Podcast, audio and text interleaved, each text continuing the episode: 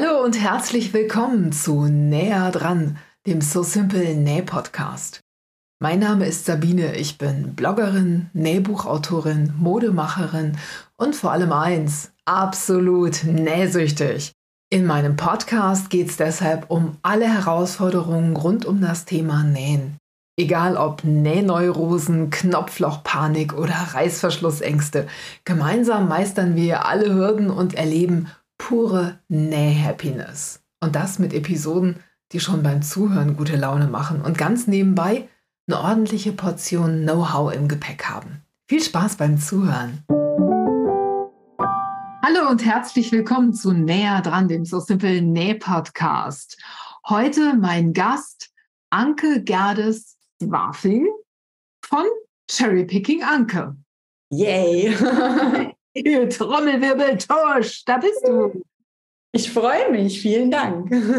Voll gut. Ich auch. Ich finde es total spannend, dass du, dass du heute dabei bist und auch mit einem Thema, über das wir im Podcast noch nie gesprochen haben, von dem ich aber denke und weiß, dass es so ein, so ein heimlicher Traum ist von vielen Leuten, das eigene Stoffdesign. Ja, ich glaube, es ist verlockend einfach, ne? So einfach so seine, dass man denkt, so seine Zeichnungen auf Stoff, die man dann vernäht und selber tragen kann. Ist schon so ein kleiner Traum, glaube ich auch. Genau. Jetzt würde ich dich ja gerne erstmal ein kleines bisschen vorstellen. Und während ich mich, also ich folge dir ja schon seit vielen Jahren. Ich finde schon seit vielen Jahren sehr cool, was du so alles machst habe aber gemerkt, dass dadurch, dass du so viel, tatsächlich so viel machst und auch so vielen, in so vielen Bereichen aktiv bist, dass mir das ganz schwer fällt, dich vorzustellen. Deswegen mache ich es mir heute ein bisschen einfach und biete dir die, die, die Gelegenheit und die Möglichkeit, dich einfach mal selber vorzustellen. Erzähl doch mal, was du so alles machst, Anke. Okay, ich glaube, das ist wirklich auch gar nicht so einfach. Deswegen wundert mich das nicht, dass du da mich nicht umreißen kannst, sozusagen, weil nach außen sieht es bestimmt so aus, als würde ich wirklich alles machen und ich glaube, nach innen ist es auch ein bisschen so. Also im Grunde, ich bin selbstständig seit 2002 mit Cherry Picking. Da habe ich damals gegründet und zwar war das ein Dessous-Label, weil ich komme nämlich von, von der Dessous-Design Richtung und habe mich da spezialisiert. Nach einem Modedesign-Studium bin ich nach New York gegangen zu Donna Karen und habe mich dort eben auf BHs und Dessous spezialisiert, weil ich nämlich keinen Bock mehr hatte, große, lange Roben zu nähen, was du nämlich tun musst im Modedesign-Studium. Und ich habe dann genau das Gegenteil gesucht. Das waren eben kleine Teile ja, lag, lag dann die Unterwäsche sehr nah. Und genau, danach war ich bei Triumph und dann bin ich bei Marco Polo gelandet und habe mich da spezialisiert, immer weiter in Richtung Loungewear, Beachwear, Underwear und habe das ein paar Jahre gemacht, bis ich dachte, Mann, Mann, Mann, immer meine coolen Ideen werden hier weggeworfen. Und dann dachte ich irgendwann in einem Urlaub, weißt du was, ich kündige und mache mich selbstständig. Das würde man heute so, glaube ich, nicht mehr machen, weil das wirklich, es war schon sehr risikoreich, aber mag ich. Ja, und dann habe ich mich selbstständig gemacht mit Cherry Picking. Und erstmal eben in Richtung Dessous und Wäsche. Also ich finde ja, der Name Cherry Picking, das ist schon irgendwie sexy. Und ich finde, das passt auch irgendwie super zur Wäsche, aber es passt auch super zu Stoffdesigns. Was kam denn dann? Was hast du dann gemacht? Ja, es war eigentlich ganz witzig. Also ich habe dann irgendwann meinen Sohn bekommen und daraufhin haben sich eigentlich die Produkte so ein bisschen gewandelt. Also klar, es war dann Wäsche, das haben wir immer noch gemacht. Es kam ganz viel, war dann waren Still-BHs dabei. Ja, weil das wirklich eine Lücke war damals. Da gab es nur ganz scheußliches Zeug und wir haben ganz witzige, coole, bunte Sachen gemacht. Dann kam dann irgendwann mein Sohn den Kindergarten, dann habe ich den ersten Verabredungsblock gemacht, weil ich eben nicht so die typische Mama war, die jetzt immer da im Kindergarten stand und sich unterhalten hatte, sondern ich hatte halt immer, oh, ich muss, ich muss weg, ich muss, ne, ich habe einen Termin und muss noch zu einer Vorlage und muss den Leuten meine neue Kollektion zeigen und so. Ich war also immer relativ schnell und irgendwann stand äh, mein Sohn vor mir und sagte, Mama, ich möchte mich mit dem Henry verabreden. Und ich so, oh mein Gott, wer ist Henry? Wessen, wessen Mutter gehört dazu? Und dann dachte ich, oh Gott, wie mache ich das denn jetzt? Und dann habe ich ihm so ein kleines äh, Plättchen gemacht. Ich, Max, möchte mich mit dir, Henry, verabreden am so und so vielten, da und da. Und dann rief mich diese Mutter an, war total begeistert. Oh, wo, wo es sowas? Ich so, hä? So, und das war die Geburtsstätte im Grunde der Papeterie, was dann ausgeartet ist. Mittlerweile haben wir über 180 Papeterieprodukte in unserem Online-Shop. Und witzigerweise daraus weil dann habe ich diesen Mr. Fuchs kreiert. Ich weiß nicht, ob der dir noch was sagt, so dieser kleine Fuchs-Comic. Und da kamen die Leute und sagten, du sag mal, Anke, kann man daraus nicht Stoff machen? Also wirklich ganz schräg. Also es kam von quer. Ich hatte erstmal mit Stoffdesign ja gar nichts am Hut. Ich habe meine eigenen Dessous fabrizieren lassen und auch selbst genäht teilweise. Und die Papeterie. Also es waren zwei verschiedene Dinge. Und dann kam von außen, Anke, kannst du nicht den Fuchs auf Stoff machen? Und da war ich total irritiert. Das klingt, als hätten dich deine Themen immer gefunden. Also als wärst du nicht immer auf der Suche nach Themen gewesen, was könnte ich denn jetzt noch machen, sondern als wären dir die Themen praktisch vor die Füße gefallen und du hättest sie dann einfach nur aufgehoben. Ist das so? So ist es auch. Also ich hatte schon auch immer viel, viel Glück. Ich muss aber auch sagen, ich gehe immer sehr, sehr positiv an Dinge ran. Mein Credo ist so, wenn ich positiv an Dinge rangehe, dann kann mir keiner eine klatschen eigentlich. Das geht nicht. Und das hat bis jetzt wirklich immer gut funktioniert. Also ne, ich, ich gehe mutig raus, aber voller Liebe und, und voller Frohsinn. Und das kommt auch genauso zurück. Und ich glaube wirklich, vielleicht finden mich manche Dinge einfach, weil ich einfach da ganz offen unterwegs bin. Aber ich glaube auch, dass das vielleicht das Geheimnis deiner Designs oder deiner Entwürfe, deiner Entwicklungen ist. Also egal, wie sie aussehen, die haben immer einen positiven Dreh, die haben immer eine Fröhlichkeit, die haben immer so ein, eine, eine positive Anmutung. Ja, also ich habe mir vor ein paar Jahren wirklich die, da hatte ich so eine Phase, wo ich dachte, ist das alles noch so richtig, was ich mache? Und dann dachte ich, ja, es ist nicht nur richtig, sondern es ist eigentlich auch wichtig. Auch du bist ein wichtiger Bestandteil hier auf dieser Welt, so nach dem Motto, weil du sendest den Leuten Freude und die können mit deinen Sachen was machen und denen geht es damit gut. Dann dachte ich ja, wow, klar. Also du kannst nur positive Dinge kreieren, weil was sollte ich jetzt machen? Irgendeinen ne, traurigen Jammerlappenstoff, obwohl vielleicht wäre das mal was. Für Kinder, die abends nicht ins Bett gehen. Genau. Das wäre auch süß. Ja. Nee, aber du hast recht, genau. Also das hat mich irgendwie gefunden. Und der, der Fuchs war der, der, der, der war eben auf diesen Blöcken drauf. Und dann kam so diese Idee, das kam nicht nur einmal, sondern das kam mehrfach mit diesem Fuchs. Und dann dachte ich, das gibt's doch gar nicht. Was machen die Leute mit Stoff? Also ganz doof klingt das jetzt wahrscheinlich, aber ich war irgendwie so, ja, ich habe selber viel genäht, aber mir war nicht bewusst, wie groß die Community war. Das war mir wirklich tatsächlich nicht bewusst. Ich hatte äh, Dato schon bei der Wanda verkauft, ne, diese kleine Papeterierblöcke. Ich hatte noch keinen eigenen Online-Shop, alles über der Wanda. Dann dachte ich, ja, okay, guckst du mal nach Stoffen. Also es war mir wirklich nicht richtig auf der Stirn, dass ich dachte, okay, man braucht ja Stoff, ne, so. Und dann dachte ich, na, wenn die einen Fuchsstoff wollen, ja gut, dann kriegen sie einen Fuchsstoff. So, und dann fing das an. Ich wusste ja von meinen Dessous, wo ich meine Stoffe einkaufe, aber ich hatte nie meine Stoffe selber drucken lassen. Ne? Du gehst eben zu Stoffvertretern, kaufst deine Designs zu und dann konfektionierst du. So. Und dann musste ich halt meinen eigenen Stoff machen. Und das war so ein bisschen, ich habe da so ein paar Stunden investiert, habe so ein paar Connections in die Türkei gehabt, habe mich durchtelefoniert und dann auf einmal habe ich einen Rückruf bekommen und war so ein Mann und er sagte so, okay, Anke, wenn du willst, wir drucken das für dich, komm morgen bitte nach Istanbul. Ich so, wie? Morgen? Ja, wir holen dich morgen am Flughafen ab, kommst nach Istanbul und dann ähm, zeigen wir dir die Produktionsstätte. Weil ich so ein bisschen drauf, ich habe gesagt, äh, das muss aber echt ordentlich gemacht werden und es muss ne, die Arbeitsbedingungen, also das vor 15 Jahren, ne? also die Arbeitsbedingungen müssen, müssen super sein und ich will, dass das hier ordentlich ist. Also ja, kein Problem. Und dann habe ich gedacht, okay, weißt du was, fährst du halt mal nach Istanbul, mein Gott. und dann habe ich mir schnell ein Ticket geholt und bin rübergeflogen, die haben mich abgeholt, wie, wie versprochen, und sind mit mir da in die Produktion mit Bio-Jerseys, Bio-Stoffe, ne? also GOTS, womit du nicht werben durftest, weil ich ja nicht GOTS verifiziert bin und so weiter und so fort. Auch so ein Look and True in meinen Augen. Und dann haben die mich natürlich, na hier, ja, aber du musst dann 300 Meter machen und eigentlich musst du dann direkt fünf Designs machen. Also die haben da einen Braten gerochen, so nach dem Motto. Und ich dachte, aha, ich hatte ja jetzt keinen Vergleich. Ist ja gut, dann musst du das halt machen. Ja, letztendlich war es, ähm, kann man ja so sagen, wie es war. Es waren 10.000 oder 12.000 Euro, die ich sofort investieren musste. Und dann kam der LKW und lud mir die ganzen Riesenrollen auf dem Hof. Ach. Also immer auf dem Parkplatz. Nein. Mhm. Dann dachte ich, okay, super. Material war toll, muss man wirklich sagen. Dann habe ich Fotos gemacht und dann habe ich es auf Lavanda gestellt. Und es war in zwei Wochen alles weg. Das kann nicht wahr sein. Mhm. Und dann dachte ich, okay.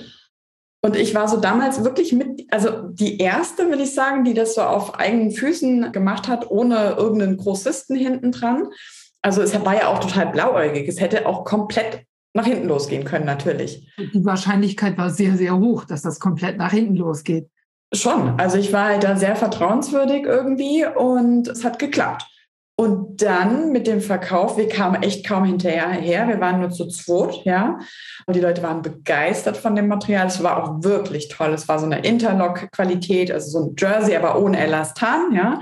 Ein bisschen dicker und halt Bio. Es war wirklich, wirklich schön. Ich glaube, vier oder fünf Designs hatte ich dann hingeschickt. Keine Druckfehler, nix Granate. Also es war wirklich toll. Und dann riefen mich die ersten Läden an ja, Anke, das ist ja total toll. Wir würden gerne zweimal acht Meter nehmen.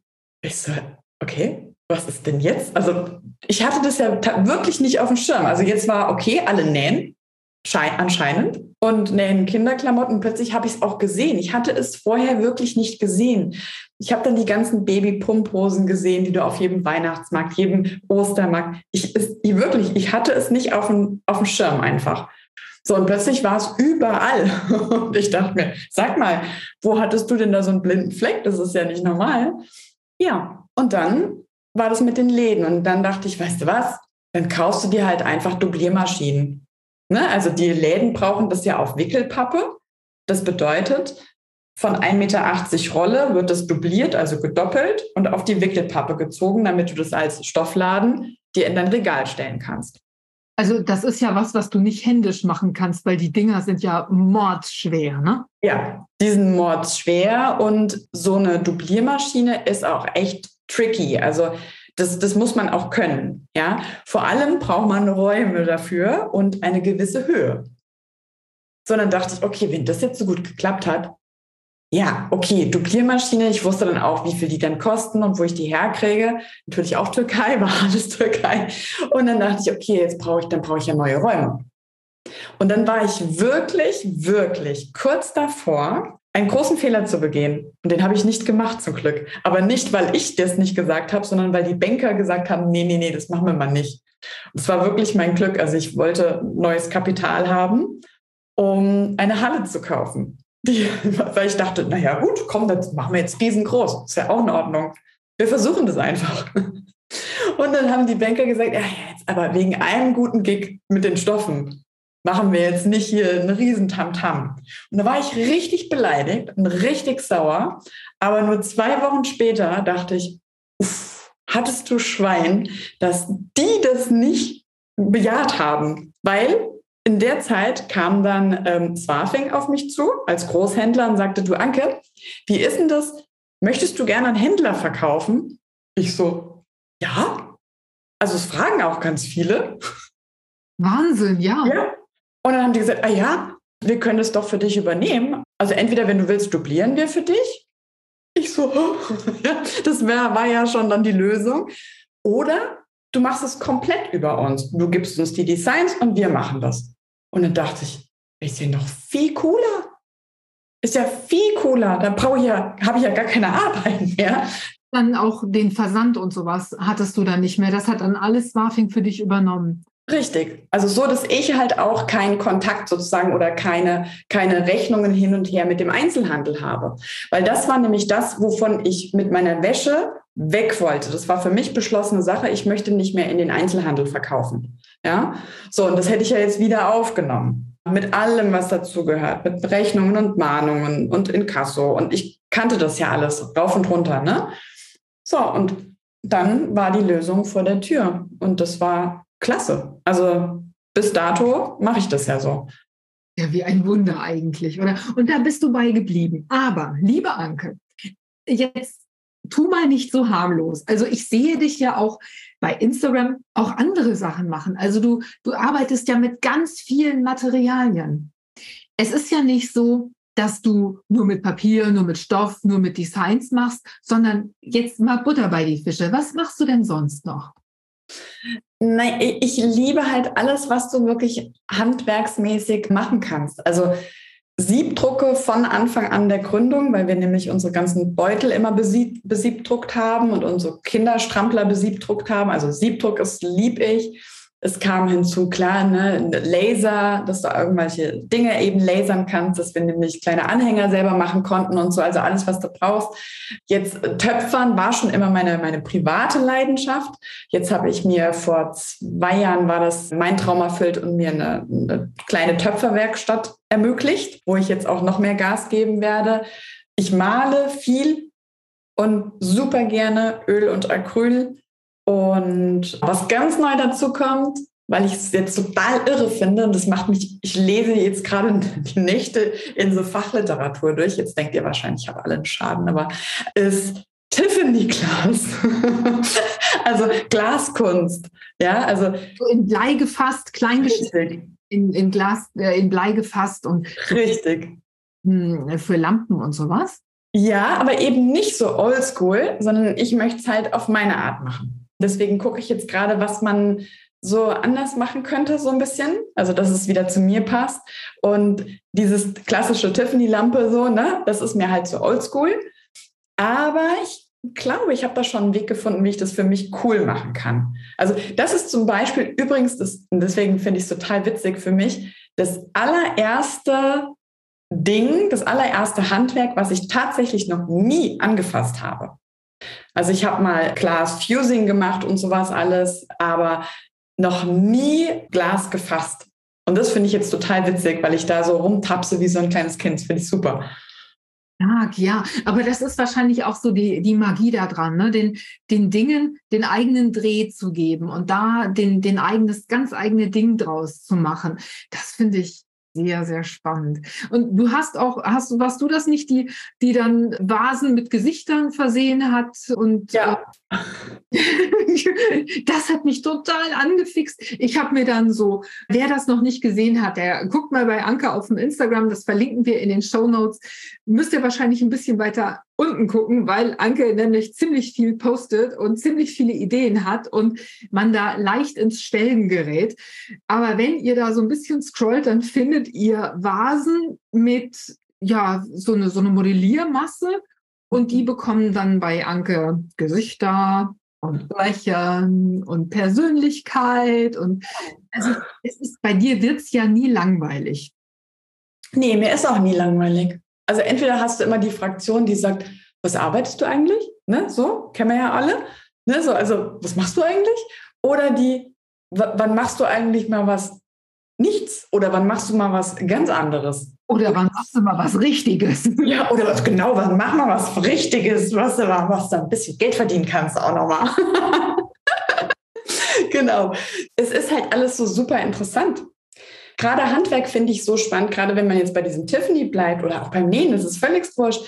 Es ist so flexibel. Du kannst so ein Handwerk in jede Richtung ziehen, wie so ein Kaugummi. Du kannst das mega altbacken, was auch immer für einen selber altbacken ist, ja, ziehen. Du kannst aber auch dieses, dieses Hobby oder dieses Produkt nachher in, in einen Kitsch drehen. Du kannst ja alles aus einem Handwerk machen. Es ist aber eben nicht nur das. Du kannst sogar darüber bloggen. Du kannst Anleitungen schreiben, du kannst Online-Kurse dazu geben, du kannst die fertigen Dinge verkaufen. Also du kannst Affiliate-Marketing damit machen, du kannst tausend Sachen machen damit. Das ist ja schon genial. Ne? Aber man muss halt auch Bock drauf haben und man muss sich reingeben ins Thema. Ne? Auf jeden Fall. Also, wie du sagst, man kann wirklich das von jeder Seite bespiegeln. Im Grunde ist so ein Hobby, ich finde immer, so ein Hobby ist wie so eine Art Disco-Kugel. Du kannst von jeder Seite reingucken, ja, und überall siehst du was Neues. Ich finde den Vergleich eigentlich gut, weil ja, es passiert so viel. Und jeder denkt immer so, ja, und wenn ich dann nähen kann, ja, dann kann ich Kissen nähen und dann kann ich Taschen nähen. Mein Gott, also, ne, du kannst alles tun. Du kannst alles tun, was du willst. Du kannst dein Auto benähen, wenn du willst. Also aber man muss sich halt trauen und es gibt auch einen Punkt, wo man vielleicht nicht mehr drüber nachdenken darf, was sagen denn die Leute oder was erwarten die Leute oder so, sondern einfach mal vor sich hin entwickeln und einfach mal machen. Das macht ja auch irgendwie total zufrieden, finde ich. Ne? Also Räume entwickeln und sich selbst beim Denken zuhören vielleicht und auf die Weise vielleicht rauskriegen, wo will ich hin mit meinen Sachen, also da ist ja ganz, ganz viel möglich. Ne? Ja, das ist schön gesagt. Ja, und was die anderen denken, das ist eh egal. Also von daher. ja, hör mal, lass uns doch, hör mal, lass uns doch mal über deine, über deine Designs sprechen. Also wir haben vorhin schon mal gesagt, es gibt viele Leute, die gerne nähen, die unheimlich viele Ideen haben und die vielleicht davon träumen, selbst mal ein Stoffdesign zu entwickeln. Und für all die machen wir heute diese Folge, aber auch für alle, die Anke noch nicht kennen, die ihre Designs noch nicht kennen und die wissen wollen, wie sowas eigentlich vonstatten geht. So, fangen wir doch mal am Anfang an. Ich stelle mir vor, wenn du ein neues Design entwickelst, dann geht dir das wahrscheinlich so wie bei den meisten deiner Ideen, dass du in der Hängematte liegst, eine Margerite im Mundwinkel und dann kommt dir die Idee und dann greifst du zu Block und Stift und fängst schon mal an, die ersten Striche zu malen. Und jetzt sag du mir bitte, wie es in Wirklichkeit läuft. Das wäre schön. Also Margarita wäre ich dafür, aber ähm, so ist es leider nicht. Beziehungsweise bei mir ist es immer so, das sind immer irgendwelche Ideen, die ich habe. Und ich habe zwei Situationen, wo ich sehr viele Ideen habe. Und zwar ist es immer beim Autofahren, immer, und im Baumarkt. Frag mich nicht, es ist so. Das wissen auch viele über mich. Also ich fahre manchmal auch extra in den Baumarkt, damit ich einfach, wenn ich jetzt Bock habe, irgendwas Neues mir auszudenken oder so. Also wir sprechen jetzt gerade über Stoffdesign, ja. darüber, dass du dir ein Regal baust, Freestyle oder so. Nee, ich laufe einfach durch den Baumarkt. Ich kann es dir nicht sagen. Also ich laufe durch den Baumarkt, guck mir, ich weiß, ich liebe das, ich liebe das, mir Schrauben anzugucken und irgendwelche Elektroschalter und ich finde das total spannend. Und dann plötzlich denke ich, oh krass, oh, so ein Dackel mit so einem Regenbogenpulli. Äh, du, du merkst schon, dass sich das sehr, sehr merkwürdig anhört, oder? Ja, ich weiß, aber es ist leider so. Also was heißt leider, aber ich kann es nicht anders. Deswegen, wie soll ich es anders erklären? Das ist die Wahrheit. Also was ich nachvollziehen kann, ist die Ästhetik von, von schweren Maschinen, von Schrauben. Also sowas, das finde find ich auch schon toll. Aber ich käme da nie drauf, über einen Dackel mit Regenbogen nachzudenken. Ja, yes, es ist so. Ich weiß es auch nicht. Also, ne, klar, du, man, es gibt ja auch so Tendenzen oder so. Ne? Ich habe jetzt zum Beispiel, letzte Woche haben wir mit Vivi Bags and Pieces und Iris von Kitsch Deluxe, saßen wir bei Iris und haben aus Leder einen Scampi gemacht. Ja, einen Taschenanhänger, ein Scampi. Weil wir alle die ganze Zeit schon so sagen, oh, Scampis sind so cool. Also es kam einfach so. Wir fanden alle Scampis so cool. Und dann habe ich ein Schnittmuster gemacht von einem Scampi und dann haben wir das gemacht und die Scampis sind wunderschön geworden.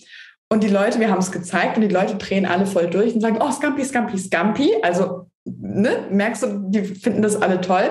Ich muss am Wochenende auf jeden Fall einen Scampi-Stoff machen, weil ich das merke, weißt ich bin dann so, ich bin so verliebt in dieses Objekt.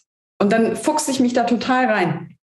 Und dann sehe ich auch nur noch überall Scampis. Ich habe deine Scampis gesehen und ich kann das nachvollziehen. Ich finde sie total süß. Vor allem ist vorher auch irgendwie noch nie jemand so auf die großartige, also mal ein Scampi irgendwo auf dem Stoff, ja, aber ein Scampi-Stoff oder Scampi mal in den Mittelpunkt zu stellen, das finde ich jetzt auch schon irgendwie eine ganz coole Sache. Also auf den Stoff freue ich mich auch. Und das ja. klingt auch, als wäre das eben nicht ein reiner Kinderstoff, sondern als könnte man sich daraus auch als Erwachsener was ganz Cooles nähen.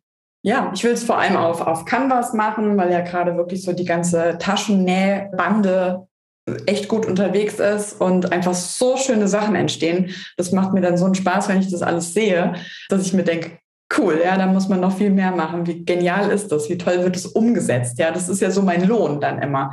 Ja, wo ich denke so, wow, toll. Also meine Idee dann nochmal anders umgesetzt sozusagen, ja, und, und vernäht und verwurstelt und genial. Das ist das, was ich halt liebe ja immer so, dass die Leute es anders machen, als man sich das überhaupt vorgestellt hat. Also es gibt so viel, so viel Fantasie da draußen und so viel, so viel kreative Energie, ja. die man überhaupt nicht rechnet. Und die Leute machen es immer anders und es ist immer irgendwie gut.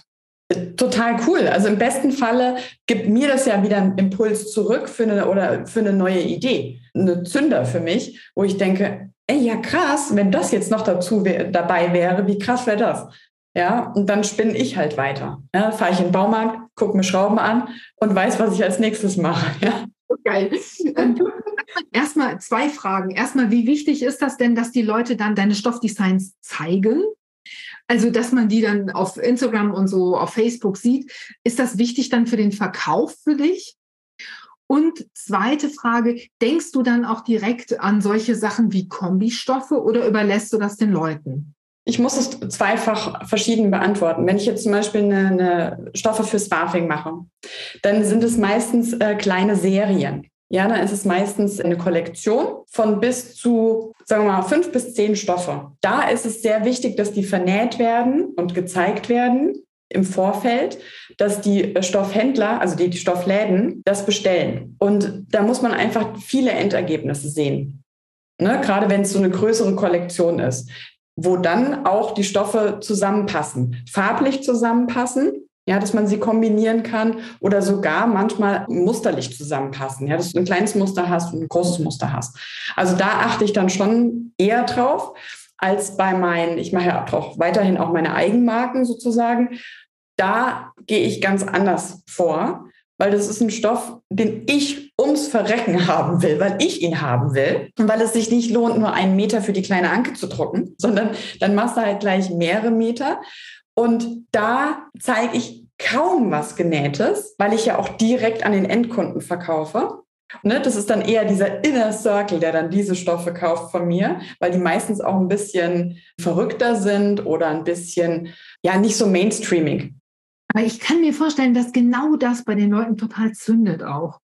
Wenn es eben nicht so Mainstream ist, wenn es eben nicht so ist, wie alle das haben. Also ich sehe es bei uns, viele laden sich die Freebox runter, die Taschen-Freebox und so und nähen ihre Taschen und man will nicht eine Tasche, wenn wenn der Schnitt schon so ist, wie alle ihn haben, dann will man aber eine Tasche aus einem Stoff, der so ist, wie eben nicht alle ihn haben. Es soll halt trotzdem ganz individuell sein und anders sein und so.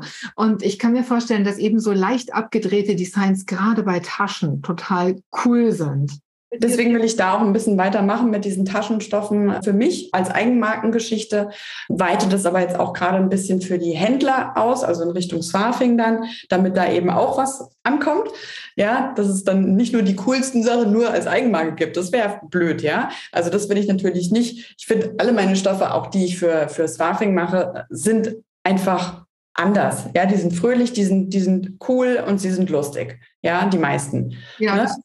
Hm. Also ich vernähe sie gerne. Ich habe sie vorhin im Vorgespräch ja schon gesagt. Ich habe auch für das So Simple Oberteile Buch habe ich eine Tunika für mich genäht in einem Rostrot mit so schwarzen kleinen Strichen drauf. Ja.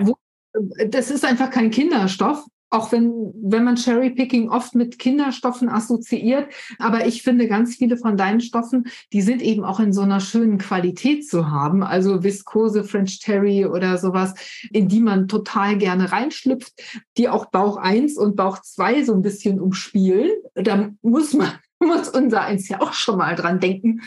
Und das gefiel mir dann auch so wahnsinnig gut, dass ich direkt für ein nächstes Schnittmuster, ein Kleiderschnittmuster, das heißt Tuba, das ist gerade erschienen, genau denselben Stoff nochmal genommen habe. Und das Model hat das Kleid gleich angelassen und direkt mitgenommen. Ah, cool. Was so fantastisch fand.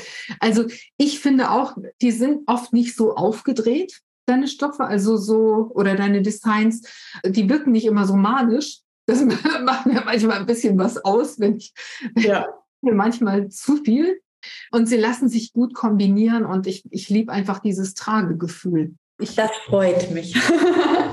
aber ich, ich habe noch nie einen Taschenstoff von dir vernäht und jetzt die Frage, wenn jemand auf die seltsame Idee kommen würde, deine Stoffe kaufen zu wollen, erstens die bei Swaffing oder von die bei Swaffing rauskommen und zweitens die, die in deiner Eigenproduktion als Cherry-Picking rauskommt. Wo bekommt man die? Also bei Swaffing musst du bei Swaffing als Händler gelistet sein, im Grunde. Ne? Dann kannst du ganz normal bei Swaffing einkaufen. Und bei mir kannst du halt als Endkunde kaufen. Also ich gebe keinen Händlerrabatt oder sowas, sondern einen Preis für alle. Da mache ich keine, keine Unterschiede. Also entweder den Weg oder den Weg.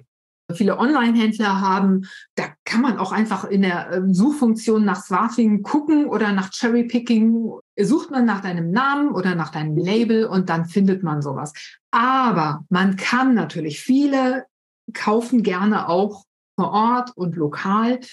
Und viele Händler, ich weiß, dass der Swaping-Vertreter, der, der hat tatsächlich, das ist wie, wie ein richtiger Vertreter damals in den 70er Jahren, der hat diese großen Rollen und, und äh, Pappträger mit Stoffen im Kofferraum und dann fährt er durch die Gegend und besucht die Händler und zeigt ihnen, was er, was er so hat.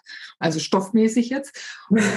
Ähm, ich versuche mich jetzt zusammenzureißen. Und die lokalen Händler bestellen die Stoffe bei dem. Und oft bestellen die eben nicht nur einen Stoff, sondern eine ganze Kollektion oder fünf, sechs, sieben Ballen. Und die liegen dann oft auch auf einem Stapel im Laden. Kann man eigentlich kaum verfehlen.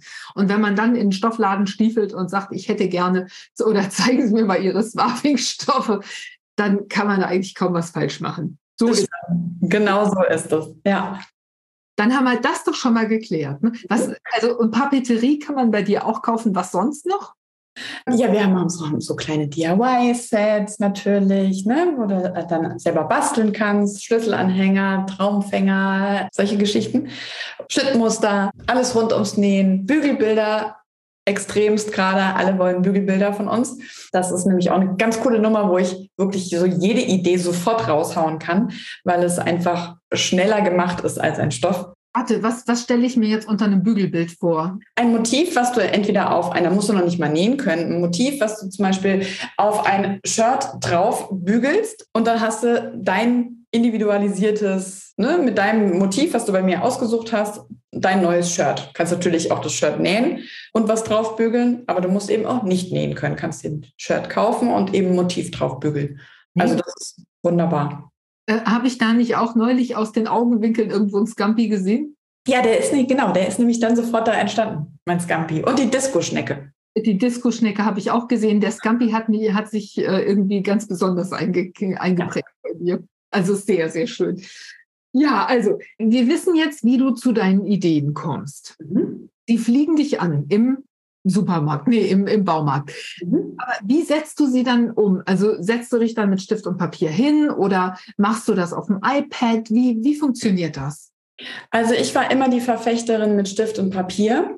Ich bin auch immer noch eine Person, die ein kleines Scribble-Buch immer bei sich trägt, aber meistens schreibe ich dann schnelle Ideenfetzen rein, keine Zeichnung. Und seit boah, vier, fünf Jahren mache ich all meine Designs auf dem iPad.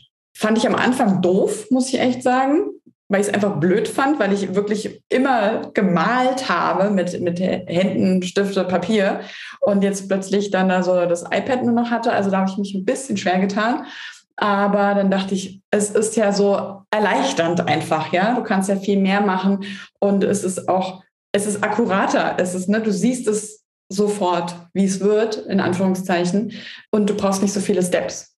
Das heißt, es eröffnet dir neue Möglichkeiten und es vereinfacht dir manchmal die Arbeit und es ist direkt digitalisiert. Also du musst es nicht dann nochmal irgendwie kopieren oder keine Ahnung, wie das dann funktioniert. Ja, du musst nicht scannen, du musst es nicht bearbeiten. Ne? Schlussendlich verliert ja auch dann irgendwo das, dieses handgezeichnete Bild ja immer irgendwie ein bisschen an Qualität, ja? wenn du das da scannst und bearbeitest und machst und tust. Und so hast du es halt direkt Du kannst auch die vorgegebenen Farben, ne, die Trendfarben, die wir dann bekommen, zum Beispiel für eine Kollektion bei Sparfing, direkt einsetzen und siehst halt wirklich, so wird es im Endeffekt. Also man spart sich wirklich Zeit. Also das ist schon so, dass du deine Idee hast und Swafing sagt dann, also Pantone, Farbe so und so ist total angesagt, mach uns daraus mal was. Man muss sich das so vorstellen. Ich habe zum Beispiel jetzt gerade die Herbst-Winter 24-25 Kollektion abgegeben vor zwei Wochen.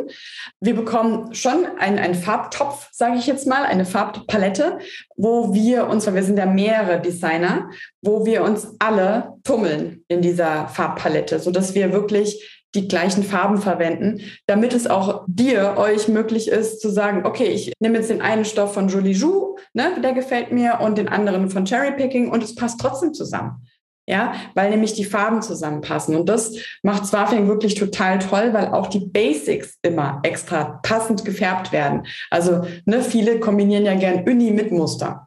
Macht Sinn. Ja, so und das passt halt immer zusammen und das ist wirklich, das ist, man glaubt es nicht, man denkt, oh, selbe Farbe, aber weil alles von verschiedenen Lieferanten kommt, ist es wirklich ein riesengroßer logistischer Aufwand, dass das alles gleich ist. Ja, und das ist aber toll. Also das macht es halt irgendwo aus. Und ja, wir befinden uns dann alle eben in einer Farbpalette. Ja, also ich finde es ja auch sinnvoll, wenn man, viele machen das ja so, dass sie sich, weiß ich nicht, ein, vielleicht ein gemustertes Oberteil nähen und wünschen sich dazu dann eine einfarbige Hose, die aber auch dazu irgendwie passen soll. Also wenn du dir, weiß ich nicht, einen Jogginganzug nähst oder heißt das heutzutage überhaupt noch Jogginganzug? Ja, ja, kann man sagen. Ein Workout-Outfit oder Lounge, Lounge, Lounge Dress. genau, whatever. Guck mal, das war Englisch. Also wenn wenn wenn es von oben bis unten gemustert ist, dann sieht es manchmal wie Schlafanzug aus. Und wenn du aber dann passend eine, eine Hose dazu hast oder eine Culotte oder eine, eine Jogpants, dann sieht das schon wieder cool aus. Richtig, eben, ja. Wie gut musst du denn malen können? Oder macht das jetzt das Programm alles für dich? Ich habe ja die Beta-Version Beta von Photoshop mit der künstlichen Intelligenz. Ich weiß nicht, ob du das gesehen hast. Da kannst du jetzt Photoshop wirklich sagen, mach mir mal einen Katzenstoff oder mach mir mal einen Katzenrapport. Soweit ist es zum Glück noch nicht, obwohl ich das ja auch sehr herausfordernd finde, wie wir uns dann alle bewegen in die Richtung oder was, wie wir damit umgehen werden. Ich finde es spannend. Viele schimpfen. Ich finde es spannend. Ich bleibe auch dabei. Ich sehe das auch positiv. Malen können. Also man sollte vielleicht wirklich so ein, um auch so seine eigene Handschrift zu bekommen. Ja, sollte man schon wissen, was man gut kann und was man lieber sein lässt. Und dann sich in diese Richtung begibt. Also bin ich gut mit geometrischen Formen, jetzt mal blöd gesagt, ja? Bin ich gut mit geometrischen Formen und weiß, wie sie zusammenpassen, ja, und kann daraus eine harmonische Oberflächengestaltung kreieren, die für mein Auge schön ist, dann ist das gut, dann bin ich gut darin, ja, und da muss man jetzt nicht unbedingt viel zeichnen können. Ich finde, man braucht halt die Idee und sollte die Idee selbstständig umsetzen. Das ist immer so meins, ne? Dieses Geklaue von rechts und das Geklaue von links finde ich immer so ein bisschen fragwürdig. Man muss es schon selber machen und das Programm kann es noch nicht alleine. Aber ich finde, gerade mit, ich mache alles auf Procreate, gerade mit dem Programm kann man schon sehr harmonisch und viel tolle Sachen machen, weil es dir auch viele Sachen abnehmen kann. Also es kann dir gerade Kurven, blödes Wort jetzt, ja, gerade Kurve. Also ihr wisst, ne, so also eine, eine schön verlaufende Kurve machen, ohne dass du da jetzt sitzt und denkst, oh, ne, wie kriege ich das jetzt hin? Also es vereinfacht Dinge. Trotzdem sollte man schon einen Blick haben für Ästhetik, einen Blick haben für Harmonie und einen Blick haben für Rapporte. Und das ist immer so das, der Rapport ist ja das kleinste Teil eines Musters. Ne? Wenn ich das aneinandersetze, entsteht das große Muster daraus. Also das kleinste Puzzleteil ist das. Und das muss harmonisch sein, weil sonst habe ich nachher, wenn ich Blumen gezeichnet habe, plötzlich nur Streifen, ne, weil ich es falsch drapiert habe. Ja, und alle Blumen so komisch übereinander liegen, dass es gar nicht mehr aussieht wie eine, ein Blumenfeld, sondern wie ein Blumenzebrastreifen. Ich habe mich mal vor einer Weile dafür interessiert, wie das überhaupt gemacht wird. Wenn man viel Stoff verarbeitet, dann will man ja vielleicht auch irgendwann mal wissen, wie das funktioniert mit diesem Stoffmuster mhm. und mit diesem Rapportding. Und das ist ja dann so, dass das irgendwie viel geteilt werden muss. Und dann umgekehrt aneinandergesetzt werden muss, damit sich das Muster gleichmäßig verteilt über den Stoff. So, das, davon sprichst du gerade, ne? Genau, du musst ja im Grunde, es ist das kleinste Teil und wenn du dieses, wie du sagst gerade, das Quadrat, da gibt es viele verschiedene, es gibt viele verschiedene Möglichkeiten, einen Rapport zu erstellen. Aber das, was du jetzt gerade sagst, könnte man nehmen und kopieren und immer wieder unendlich lang aneinandersetzen, oben, unten, rechts, links dran setzen und es würde halt immer weitergehen. Genau, das ist dieses, diese Unendlichkeit. Genau wo du gerade gesagt hast, es wird rechts und links geklaut. Wie groß ist denn da die Angst, dass was geklaut wird? Und wie oft passiert das eigentlich? Also früher ist es ganz extrem passiert. Mir hatte man ja damals auch den Fuchs geklaut, der dann plötzlich auf der Messe gezeigt wurde, wo ich dran vorbeigelaufen bin und dachte, oh, mein Stoff, äh, mein Stoff, aber es ist ja die falsche Firma. Also das passiert. Warte, was macht man denn in so einem Fall? Also das war wirklich krass, weil es war die H&H in Köln, also die ne, ziemlich große Messe. Und ich fuhr hin und mich erreichte ein Telefonanruf und da hieß es, du Anke, nicht erschrecken, stand so und so, geh da mal vorbei, da hängt ein Fuchs. Dann bin ich vorbeigelaufen und da hing nicht nur mein Fuchs, sondern dieser ganze Stand wirklich war bezogen, fünf Meter hohe Wände mit Fuchsstoff. Und ich so, ähm, hallo? Und dann bin ich zu Swafing und habe gesagt, wir müssen was tun. Und dann haben wir die, wie im Fernsehen wirklich, ne, die Kölnmesse kam dann und dann gingen wir alle zusammen auf diesen Stand und dann habe ich halt gesagt, hallo, das ist mein Stoff. Und dann haben die gesagt, nö, das ist nicht wahr. Sag ich, öh, doch, es ist mein Stoff, wirklich. Nein, nein, sie lügen. Das hat unsere Designerin entworfen. Und das war wirklich, weil ich dann dachte, oh mein Gott, was ist denn jetzt los? Weil es war ja, also es war ja meine Wahrheit, also es war ja auch die Wahrheit. Und plötzlich standen da ganz viele Leute und sagten, nein, nein, nein, das ist von unserer Designerin. Ja, war es halt ja dann auch die Kölner Messe, ja, können Sie das denn irgendwie beweisen zu mir? Und ich so, äh, äh, äh, Panik. Und dann hatte ich zum Glück schon auf meinem Handy die Dropbox installiert als App und konnte so zurückscrollen bis und tatsächlich bis zu diesem ersten, was ich vorhin erzählt hatte, bis zu diesem ersten Fuchs auf dem Verabredungsblock. Ja, und das habe ich gezeigt. Und da war ja ein Stempel drunter, wann ich das hochgeladen hatte. So, und dann war es klar. Und dann mussten die tatsächlich, denen wurde eine Leiter gebracht und die mussten alles abhängen. Wer hat das entschieden? Hat das die Köln-Messe entschieden? Richtig, ja, die Kölnmesse hat es entschieden und das war natürlich richtig heftig. Die waren richtig sauer auf mich und sagten, okay, will Anwälte und blub, blub, blub, blub. Da hatte ich halt auch richtig Schiss, muss man echt sagen. Ich hatte ja noch keine Ahnung, wie das alles so läuft. Dachte schon so, mein Gott, was denn jetzt passiert? Und letztendlich sollten die eigentlich die Stoffe einstellen. Sie haben aber wohl trotzdem verkauft und es kam nachher über die holländische Grenze, kamen die Stoffe von, nach Deutschland. Es war aber so süß, weil die ganze Community das wusste. Es war wirklich der Hammer. Und ich hatte jeden Tag Stoff, also diesen falschen Stoff bei mir in der Post. Weil die Leute haben das gekauft, ein Stück, und mir geschickt, damit ich was unternehmen kann. So süß. Es war wirklich total goldig. Ich konnte natürlich nichts mehr unternehmen, weil das war, das, das war viel zu groß, was die gemacht haben, als dass ich als kleine Anke hätte irgendwas machen können. Also auch als Swafing hättest du da nichts machen können. Es kam überall her plötzlich. Wir wussten gar nicht, es kam über Dritt-, über Viertfirmen kam das. Wir wussten gar nicht mehr, wo war der Ursprung. Es war unglaublich. Und haben die irgendwas verändert oder haben die das genauso gemacht, wie du es ent entworfen hast? Der hatte nur so eine ganz leichte, wie soll ich sagen, also es war das gleiche, aber der Druck war wie so ein leichter Stempeldruck oder so wie so ein Kartoffeldruck. Weißt du, also die, die Konturen waren nicht voll schwarz gefüllt, sondern die hatten manchmal so kleine weiße Macken drin. Das war das Einzige, was unterschieden war. Und eben keine 30-prozentige Abwandlung. Man sagt ja immer, ist ein Design 30 Prozent abgewandelt, ist es ein neues Design. Finde ich auch immer sehr fragwürdig, aber dem ist so. Ich finde aber, dass es mittlerweile, also ich habe nichts mehr erlebt in dem Sinne dass sich manche Dinge mal ähneln, dass man Themen als Designer parallel hat. Das gibt es immer. Das gibt es immer, weil jetzt der Scampi gerade in ist, blöd gesagt jetzt, ja, oder keine Ahnung, die Winkelkatze in ist oder ne, irgendwas, irgendein ein Ding. Früher waren es die Eulen, dann waren es die äh, Fliegenpilze. Wir erinnern uns alle. Das war ja nämlich die Zeit, wo wir alle angefangen haben, hier diese Kinderpumphosen zu nähen. Ja. Also das gibt's immer. Und ich denke auch mal so, ja, man bewegt sich eh so schnell. Ja, man hat, guck mal, ich habe jetzt Herbst, Winter 24, 25 gemacht. Ich bin mit meinen Gedanken also jetzt schon wieder eigentlich ganz woanders. Ja, für mich habe ich das jetzt abgegeben und ich denke wieder an ganz andere Themen. Ich lasse mich da auch, deswegen, ich gucke auch nicht so nach rechts und links. Ja, klar begegnen mir viele Sachen auf, auf Insta, aber ich bin nicht derjenige, diejenige, die anfängt zu recherchieren, was machen die anderen. Das mache ich nicht. Das wäre jetzt meine Frage gewesen. Wie groß ist deine Angst, dass dir das selber mal passiert?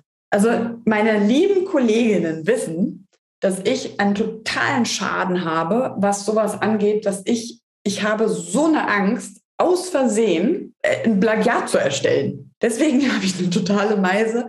Ihr kennt vielleicht mein Netzwerk, also ich bin, ne, Biene Brentle ist auch äh, eine enge Freundin von mir und so. Und immer wenn irgendwas ist und ich irgendwie ein Thema habe, womit ich mich gerade befasse und ich merke, oh, diese Richtung hat jetzt zum Beispiel Biene, dann mache ich immer Folgendes, ich rufe sofort an. Ich rufe die Biene an und sage, du, ich habe jetzt hier gerade ein Mandala gezeichnet. Sie hat ja auch so Mandala-Kissen gehabt. Ich habe jetzt ein Mandala gezeichnet. Ah, das wollte ich jetzt eigentlich auf Stoff, aber jetzt ist es, jetzt ist es ja ein Mandala und jetzt, du hattest doch auch mal ein Mandala. Dann ist die Antwort immer so, Anke, mein Gott, was ist denn los? Mach's doch bitte. Das ist doch was ganz, du machst es doch ganz anders. Aber da bin ich wirklich jemand, der sich total absichert. Das wisse, weiß auch jeder von mir. Also manche gehen schon ans Telefon, ja, Anke, was ist? Mach's einfach. Mach's, ist okay. Ist okay. Ja? Weil jeder immer weiß, ich mache das nicht mit Fleiß, ja, sondern ich erschrecke mich dann, wenn sowas passiert. Ja, es ist nicht oft, aber manchmal denkst du schon, oh, das, allein wenn es schon so eine Tendenz bekommt, dass es in die Richtung geht, denke ich so, oh, nicht, dass die mir böse ist. Ja, also ich sichere mich da immer ab. Diese Angst, das kann auch hemmen, oder nicht? Das kann auch hemmen und ich glaube, wenn man, wenn man jetzt frisch da reingeht und noch so gar kein Netzwerk auch hat, dann glaube ich, kann man sich bestimmt unsicher fühlen, weil dieses Becken ja auch so groß geworden ist, wo man drin schwimmt. Und natürlich eckt man da an oder hat man dieselben Ideen. Das ist total normal. Ja, und da würde ich immer, wenn es einen dann aus Versehen, wenn man es sieht oder man es merkt, ist mein Rat, ruft an, ruft auch fremde Leute an. Das ist völlig okay. Ich bin eh so ein totaler Fan von echt telefonieren noch. Damit hast du alles sofort gelöst und innerhalb von einer Minute.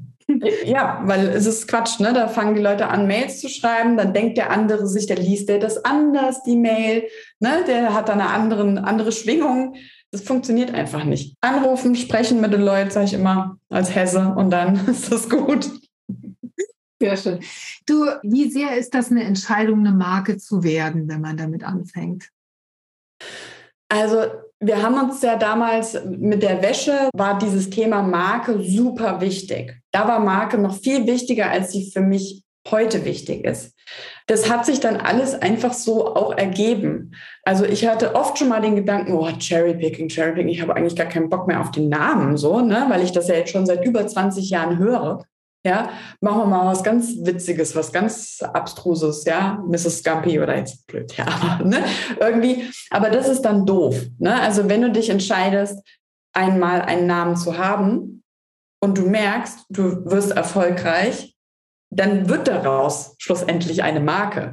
Und wenn du das so verknüpfst, gerade in dem ganzen Handmade-Bereich, wenn du das so verknüpfst auch mit deiner Person, dann bist du die Marke, die Marke ist du, bist du und du solltest es nicht mehr ändern, im besten Falle.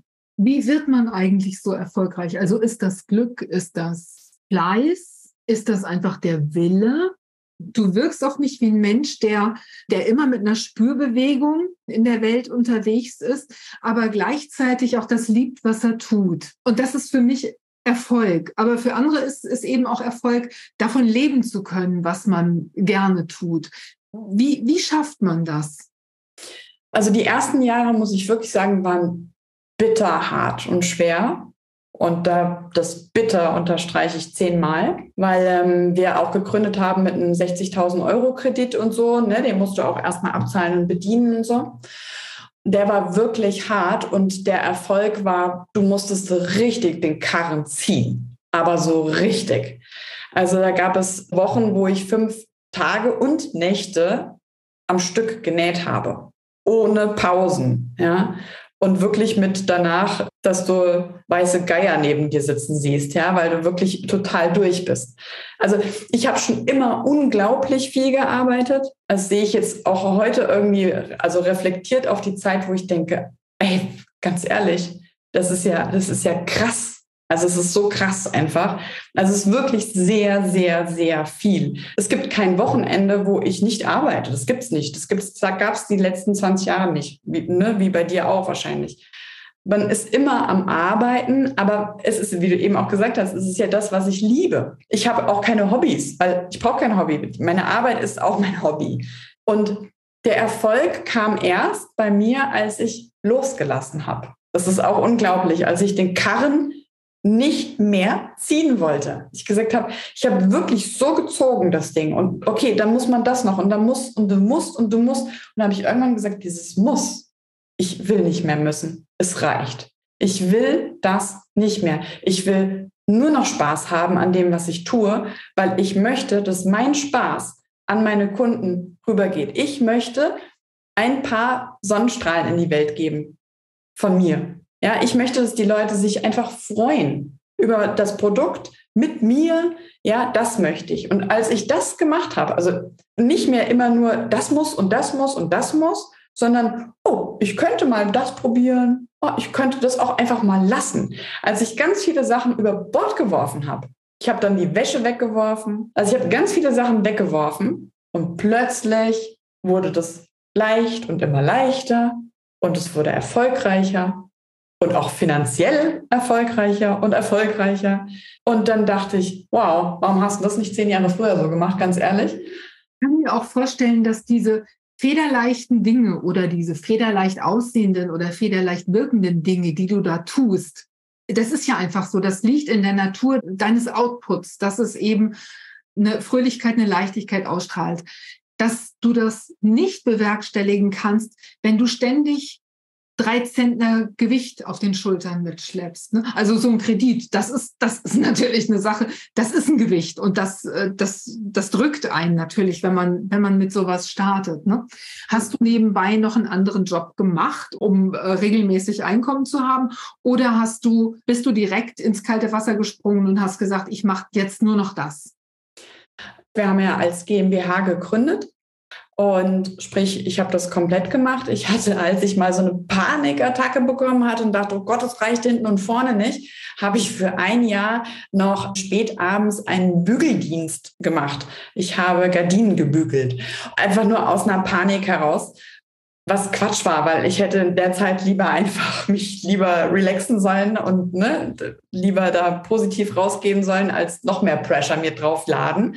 Aber ich bin, wie meine Freunde auch immer sagen, alle, ich bin sehr leidensfähig. Also ich kann wirklich sehr viel ertragen und mache das. Ja.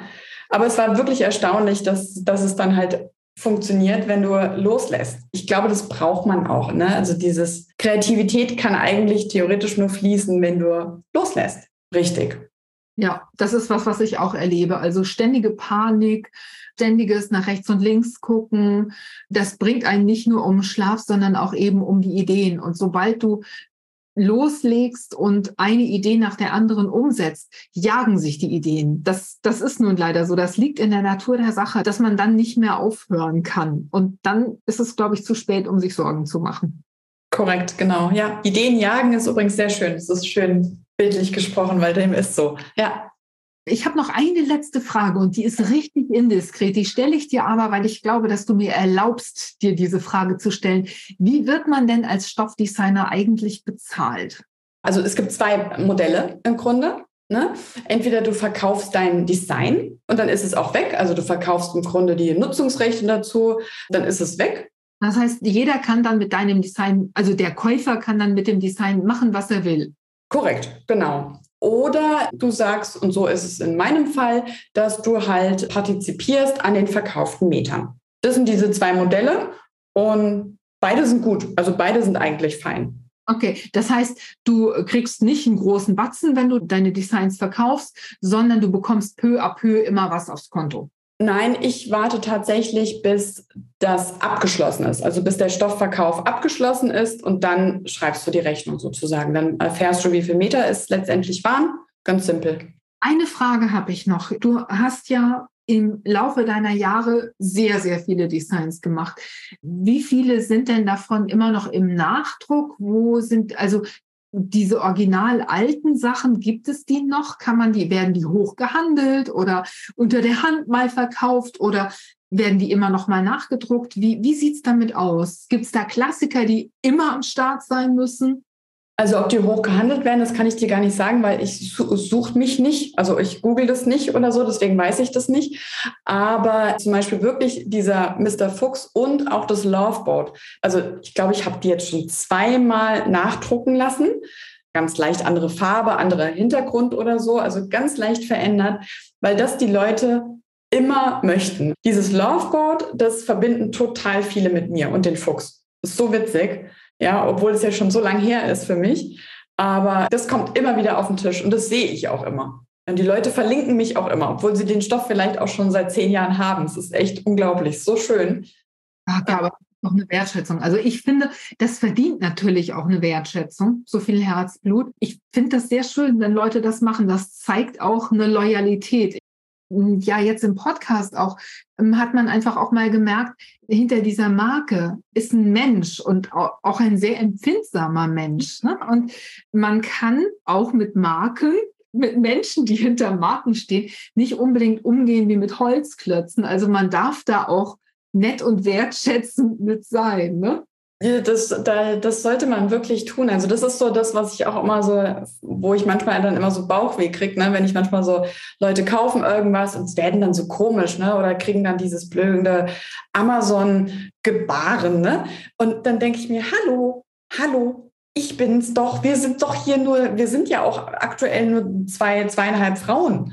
Ja, das ist echt, wir sind eine, eine, eine Mini-Firma. Und dafür rocken wir ganz schön was ja, also wir machen echt so viel möglich und gucken, dass es immer funktioniert, ja.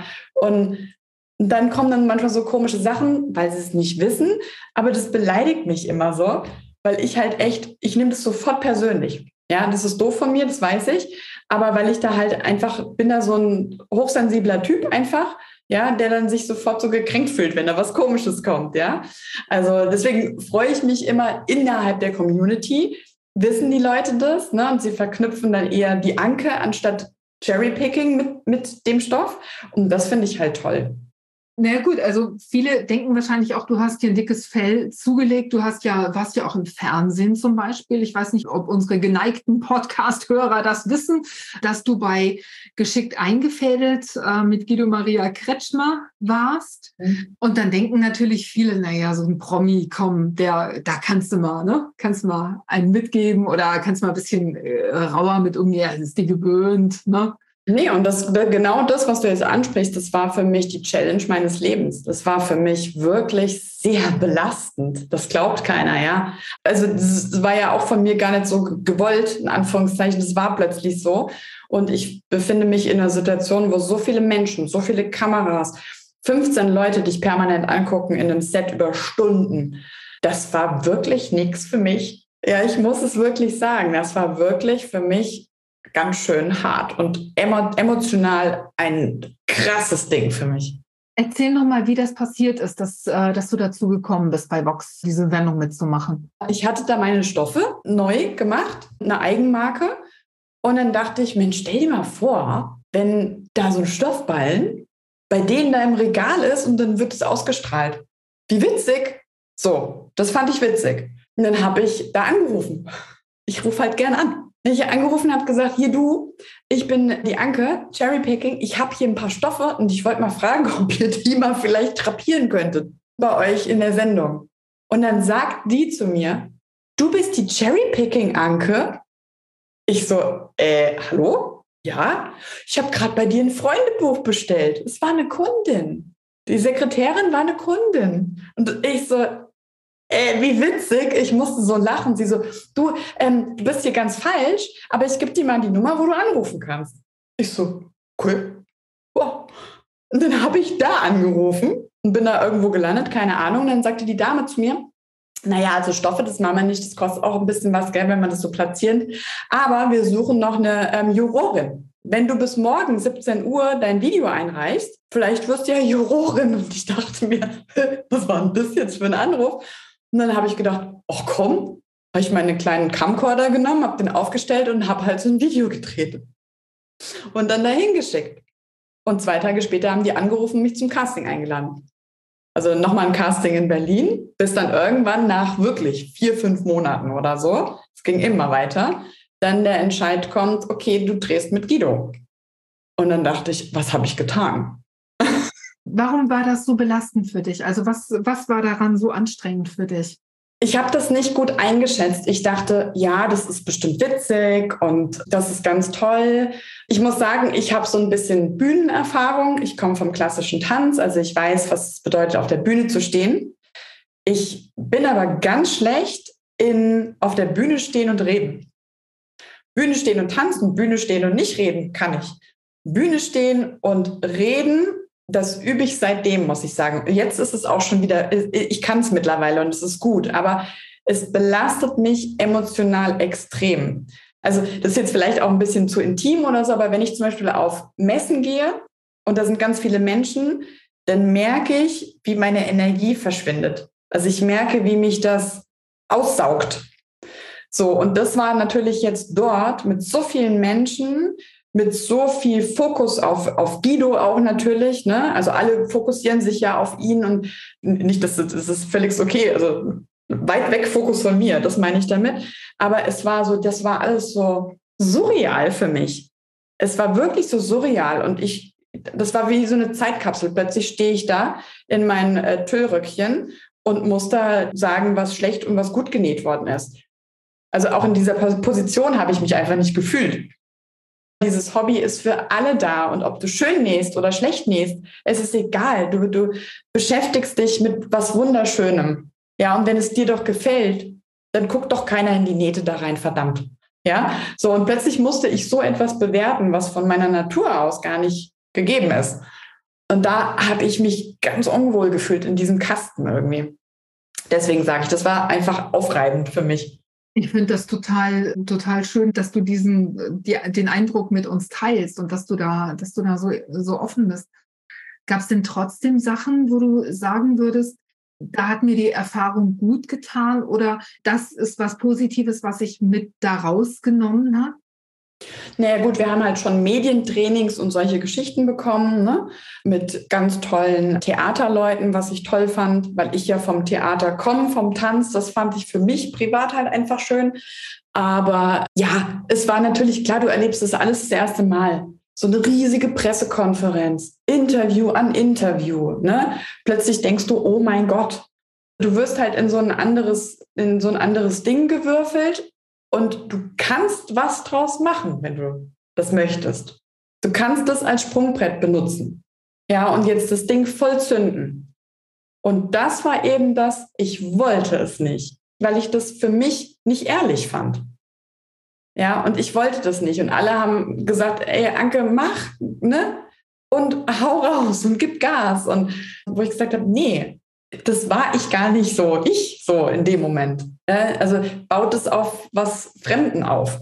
Ja, also eben nicht zu 100 Prozent Anke. Und das kann ich eben dann nicht weitertragen. Ich bin eher, ich bin, ich will auch nicht sagen, dass ich introvertiert bin. Das stimmt auch nicht. Ich bin schon, dass ich kann mich überall hinstellen und kann schon Gas geben und ne, mit den Leuten quatschen, machen und tun, wenn es aus mir kommt, wenn es ehrlich ist, wenn es ich bin. Also es muss innerlich stimmig sein. Und das, das war es in dem Moment für dich nicht so richtig. Also da hast du nicht deinen Weg gesehen, den richtig. du weitergehen wolltest. Aber als Erfahrung war es doch bestimmt auch wertvoll. Ne? Einfach die Erfahrung zu machen, das ist jetzt nicht mein Ding. Exakt. Also deswegen, deswegen sage ich auch mal, das ist genau das, was richtig ist für mich. Genau das möchte ich nicht. Es kamen dann halt auch noch lauter andere Sachen. Ja, Anke, möchtest du das machen? Möchtest du das machen? Nein, auf keinen Fall möchte ich das machen, weil ich habe mich nicht wohlgefühlt. Ich, ich kann es einfach nicht oder ne, ich, ich möchte es nicht, weil ich fühle mich, als müsste ich mich verstellen in irgendeiner Art und Weise und das kann ich einfach nicht. Also für so eine Glückssucherin oder eine Zufriedenheitssucherin, die, die ich in dir sehe, ist das ja auch der falsche Weg. Ne? Also da, da ist das einfach nichts, was zu machen, von dem man von vornherein weiß, man könnte damit Erfolg haben, aber es macht einen innerlich nicht glücklich und zufrieden. Ne? Genau, ja. Man kann sich nicht ausleben, man kann das, was man, was man in sich hat, nicht ja nicht umsetzen. Richtig. Ich denke, viele können das vielleicht, dass man da echt einen Schalter um, um ähm, ne? also gerade auch wenn du, klar, auch wenn du Schauspieler bist, bestimmt, musst du ja diesen Schalter betätigen. Ne? Du musst ja auch mal Rollen machen, die dir wahrscheinlich gar nicht liegen, also denke ich mir. Das kann man bestimmt trainieren und man kann es bestimmt lernen. Ja, aber dafür war ich halt nicht bereit, weil ich habe ja meinen Job auch schon. Also ich fühle mich ja in meinem, was, in meinem Tun und in meinem Sein fühle ich mich jetzt zu 100 Prozent aufgehoben. Also warum sollte ich das ändern? Es war ein Ausflug. Für mich war es ein Ausflug, raus aus meiner Komfortzone, aber 100.000 Kilometer weit weg für mich. Und ich bin wieder zurückgekommen und bin da happy, wo ich bin. Auf der anderen Seite wäre es natürlich wahrscheinlich auch ein ganz arschiges Gefühl zu wissen, äh, diese große Chance und diese Möglichkeit und diese Erfahrung mal machen zu können. Und ich mache das jetzt nicht und, und klemme mir das, weil ich einfach Schiss habe oder so. Das wäre die andere Geschichte gewesen, oder? Nö. Ich weiß nicht, ich sehe sowas auch nie so als, das hat jetzt nicht geklappt oder da war, hast du versagt oder da warst du nicht gut. Ich stempel das immer alles unter Erfahrung ab und gut ist. Ja, dann kommt es in die Schublade und dann ist fein. Das hört sich nach einem schönen Schlusssatz an. Behalte ich aber mir vor. stundenlang mit dir weitersprechen, weil ich finde, du machst nicht nur so spannende Sachen, du bist einfach auch so ein, so ein spannender Mensch. Und es hat mir jetzt einfach total viel Spaß gemacht. Ich habe ganz viel über dich erfahren, über dein Thema aber auch. Und ich hoffe, dass das jetzt unseren Podcast-Hörerinnen und Hörern auch so gegangen ist und ja, dass euch da draußen das allen auch so gut gefallen hat. Wir werden Anke auf jeden Fall nochmal einladen. Wir werden auf jeden Fall nochmal miteinander quatschen, dann zu einem anderen Thema. Ich glaube, wir werden noch ganz, ganz viele Themen finden. Wenn ich dich jetzt hier einmal vor der Funzel habe, dann nagel ich dich da direkt auch drauf fest. Alles klar. Sonst noch. Aber einen Tipp möchte ich dir gerne mal mitgeben, so an dieser Stelle. Liebe Anke, bitte google dich doch mal. Damit du mal rausfindest, was du so alles, was du so alles machst. Du wirst erstaunt sein. Okay, ich werde es mal tun. Ich, äh, ja, mache ich mal. Tausend Dank, dass du dabei warst. Das hat mir richtig gut gefallen, hat mir ganz viel gegeben heute und ich hoffe auf ein nächstes Mal. Bis dann. Tschüss. Danke dir. Ciao. Euch sage ich vielen Dank fürs Zuhören. Schreibt uns gerne in den Kommentare, wie euch dieser Podcast gefallen hat. Schreibt auch gerne die Fragen an Anke, die leite ich dann nämlich weiter. Und ich hoffe, wir hören uns beim nächsten Mal wieder. Bis dahin. Tschüss. Ciao, ciao. Das war's für heute. Ich hoffe, dieser Podcast hat dir den ein oder anderen Aha-Moment beschert. Schreib mir doch mal in den Kommentaren, ob dir unsere Tipps weiterhelfen. Wenn du magst, lass mir ein Like und ein Abo da, dann bleibst du immer auf dem Laufenden und bekommst direkt eine Info, wenn ich wieder eine neue Episode veröffentliche. Für heute sage ich vielen Dank fürs Zuhören und Happy Simple Sewing. Bis zum nächsten Mal. Tschüss.